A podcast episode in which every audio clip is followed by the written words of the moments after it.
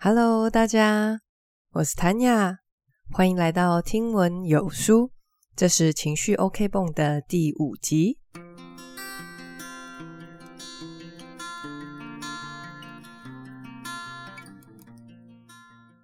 在我们的日常生活中，到处都充斥着跟成功有关的资讯，像是有很多广告要教你怎么样投资，怎么样取得被动收入。怎么样经营人际关系，让你拥有成功的人脉？但是如果今天有一本书，它的标题写着“面对失败，这样做就对了”，可能应该没有人会想要拿起来翻吧？因为我不想要失败啊！你教我面对失败要干嘛？但问题就在这里，我们如果没有先学会拿出正确的心态来面对失败的情境，在走到成功以前，很可能就会选择放弃。停止尝试了，所以没错，今天就是要来讲失败这件事情。要告诉大家，面对挫折、失败，一般人可能会有的反应。借着了解这些症状，一旦自己实际遇到了，更容易淡然处之。当然，也要来学习作者所带给我们最重要的疗愈处方签。学会了这些办法，不但可以舒缓情绪伤痛。甚至还可以大幅降低失败的可能性。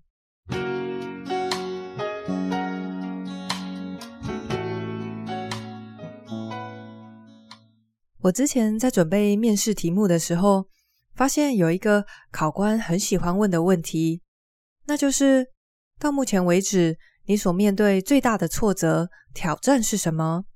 你当时如何处理？之后的结果又怎么样了呢？说实话，如果我今天开一家公司，要亲自面试员工的话，我也会很想问这个问题。因为一个人在面对失败时的不同反应，会大幅决定了未来不同的走向。面对失败，你是退缩、畏惧吗？会停止尝试，还是勇往直前呢？其实，我们一生当中所会遭遇到的大小失败，实在是太多了。不计其数，所以区分我们的其实不是失败本身，而是我们面对它的心态，还有因应的方式。失败被作者形容像是情绪上的感冒，很常见，但是只要多休息、穿得暖，大致上就会复原。但是如果放着不加以处理的话，也很有可能会恶化。如果连续遭遇到重大的失败，进入恶性循环，很可能就会演变成为羞愧、低自尊、忧郁等等的症状。在我们开始学着如何面对失败的处境，以及学着拿出正确的心态以前，先来了解失败可能会带来哪些潜在的威胁。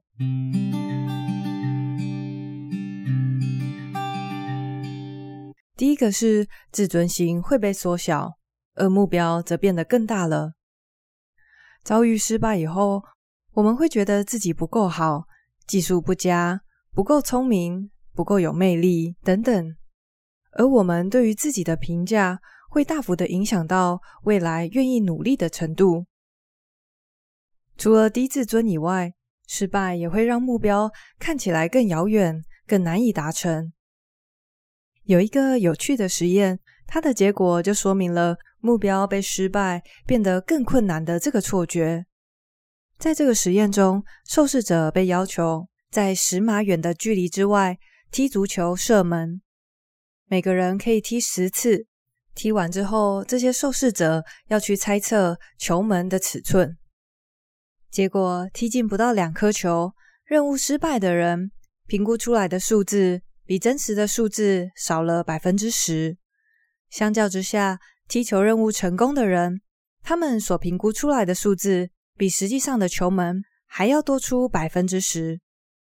所以在那些没有成功把球踢进去的人的眼中，这些球门实际上变得更小了。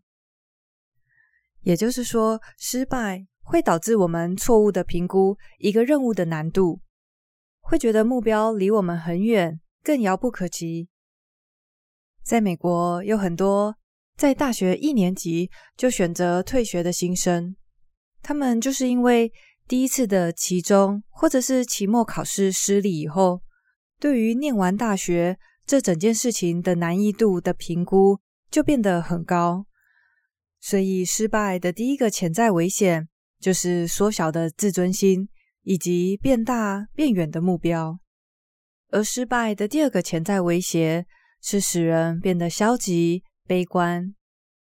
这一点我觉得很直观，很好理解，所以直接来到第三个潜在危险，那就是降低的期待。如果我们早就预期自己会失败，潜意识当中，就会调整自己的期待，在不期待成功的情况下，失落的心好像也会比较小。但是这个降低期待的举动，却会让我们在各个方面限制了自己的表现跟应有的水准。在比较糟糕的情况下，潜意识甚至还会去找借口，让自己在关键时刻失常，也就验证了自己对于失败的期待。像作者有一个女性病患，她在孩子稍大之后，要重返职场的过程中，遭遇到了极大的困难。结果后来发现，他在每一次的面试失败，都会为自己找一些很奇怪的借口，像是面试前一天说好要帮女儿烤蛋糕，所以来不及准备面试资料，或者是错估交通的时间，导致面试迟到。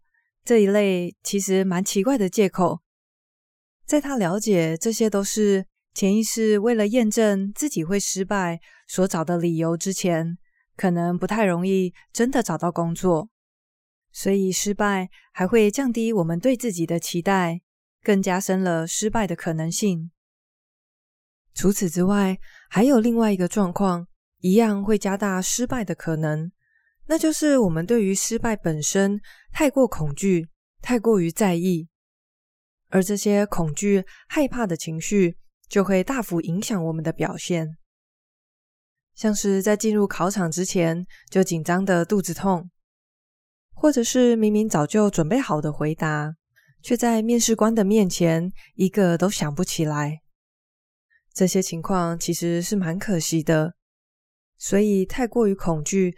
失败随之而来的痛苦情绪，或者是尴尬的场面，都会大幅的影响我们原本应该有的表现。为了不让这些糟糕的情况发生，一起来学习有哪些办法可以让我们拥有更正向的心态来看待经常会面对的失败体验。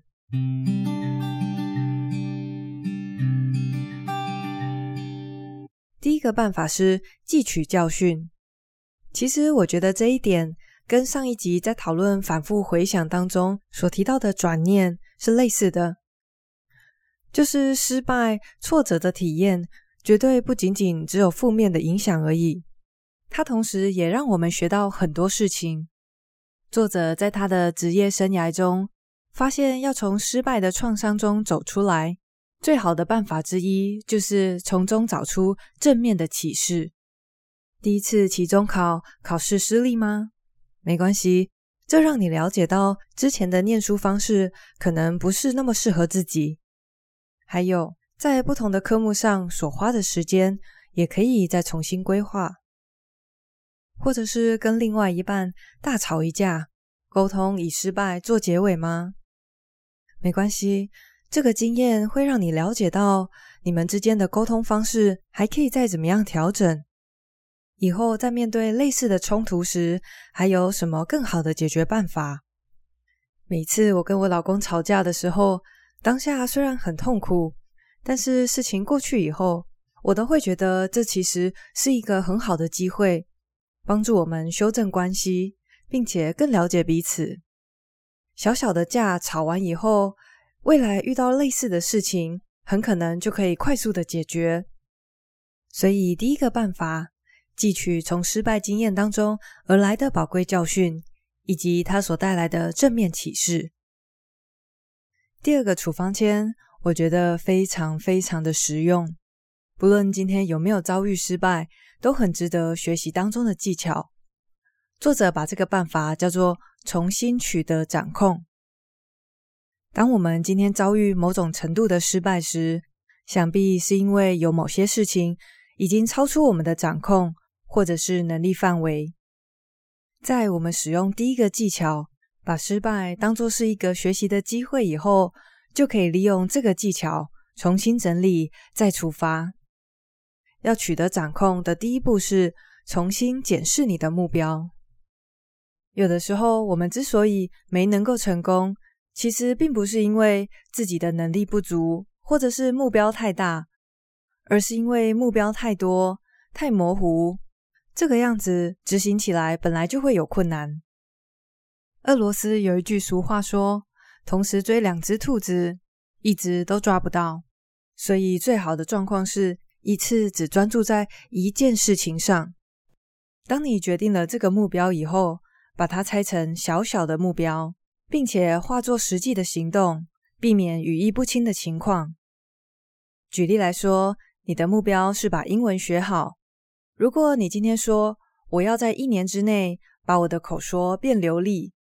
这个就是一个概念很模糊的目标，所以试着把你的目标变得明确，可以评估。例如，与其说我在一年之内要把英文变流利，不如说我在一年之内要学着说出完整又流利的英语自我介绍。这当中要包含了我的求学历程、工作经验以及专业能力。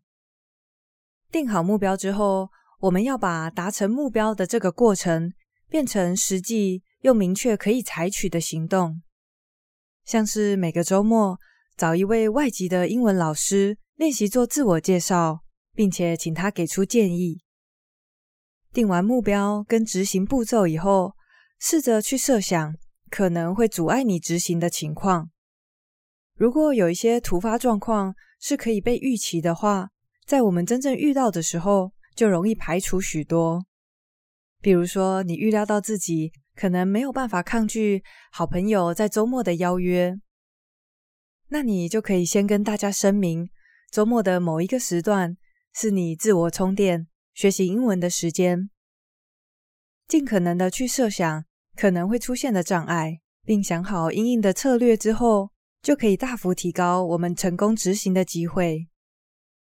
所以说，想要重新取得掌控，请专注在少而明确的目标，并且事先设想可能会妨碍你达成目标的情况，这样子就可以大幅的增加成功的机会。不过话又说回来，其实也不是所有的失败都是因为没有制定好目标跟执行策略，有的时候问题其实是出在有一些我们自己可以掌控的因素。我们却误认为那是不在我们掌控之内的关键。为了让自己的思考更加灵活，你可以试着做以下的练习：先把最近一次失败的经验写下来，接着列出当中你认为哪些是你可以掌控的因素，哪些导致失败的又是无法掌控的。列完以后，逐一检视那些你认为无法掌控的因素。并且重新思考有没有什么办法让他们可以变成你可以掌控的事情。举例来说，当你说我没有办法考到公务员，因为我一考试就会紧张失常，这是你原本认为不可控的因素。但是如果把它变成可以掌控的话，那就会是我可以学着跟紧张共处，学着在有压力的情况下依然能够拿出一样的水准。举另外一个例子，当你说我没有办法成为一个成功的艺术家，因为我没有人脉，也没有经纪人。当你把它改成我可以更多的和以前的同学联络，拓展交友圈，更多的参加画会的交流活动，如此一来，这个困难点就变成你可以掌控的因素。这个转变。可以让原本消极的心态变得积极，方向更明确，也知道如何采取行动，缩短我们跟目标之间的距离。所以，第二个面对失败时的疗愈处方签是重新取得掌控。下一个办法很简单，没有什么特别要执行的步骤，但可能需要花一点时间练习跟适应，那就是笑看失败的经验。有研究显示，当你能够把一个失败的经验拿出来开玩笑、自我调侃的时候，你心里的压力也会大幅的减少。当然，并不是所有的失败经验都可以拿出来开玩笑，但是大部分都可以。试着去看出事情当中可笑之处。如果能用更幽默的视角去看待，就算不拿出来讲，自己的心情也会放松许多。所以第三招，用更轻松、更幽默的态度来看待失败的经验。还记得前面有提到说，当你太在意结果、恐惧失败，反而会害你在关键时刻失常。这种时候有几个小技巧可以帮助你夺回关键时刻时的注意力。首先，你可以根据不同的任务去设计一件小事情，让大脑可以专注在上面。举例来说，是考试的话，你可以轻声的把题目念出来；或者是球类运动比赛的话，你可以一心一意的专注在球的动向以及它的旋转；或者是上台演讲报告的时候，仔细的寻找那些你觉得最友善、最专注的眼神，就对着这些友善的面孔去执行你的演讲。这些额外的。与我们目标一致的小任务，会帮助大脑专心，让我们更没有心思去担心自己的表现以及恐惧失败。那么到这边，面对失败时的疗愈处方签都已经讲完喽，一样来帮大家整理今天的重点。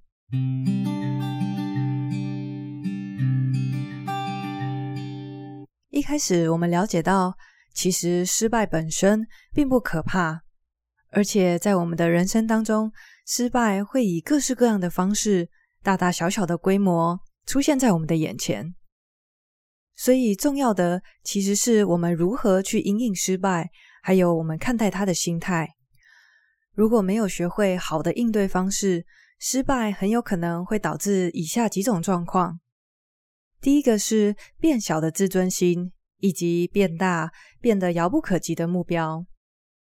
第二个是人们会变得沮丧、消极，还有我们会降低对自己的期待，进而导致了失败更容易发生。恐惧失败当然也会影响我们的临场表现。至于解决的办法，疗愈处方签总共有四个。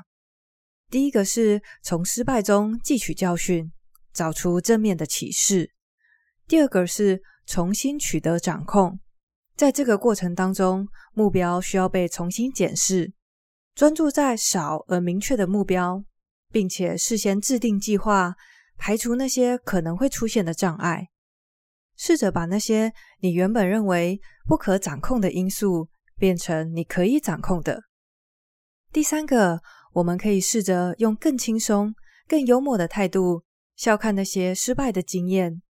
最后，则是在关键的时刻。为了避免大脑分心，跑去担心自己的表现，你可以事先想好一些与目标一致的小任务，在当下让大脑专注在上面。希望听完这一集，我们都能够学会如何用更轻松、更正向的态度来看待失败的经验，也懂得制定单一且明确的目标，朝着理想中的自己一步一步坚定地向前迈进。如果你喜欢今天的内容，别忘了分享给你身边的所有亲朋好友。你的收听、分享还有五星评价，对我来说就是最温暖的鼓励。谢谢你跟我一起学习，我是谭雅，我们下次见喽，拜拜。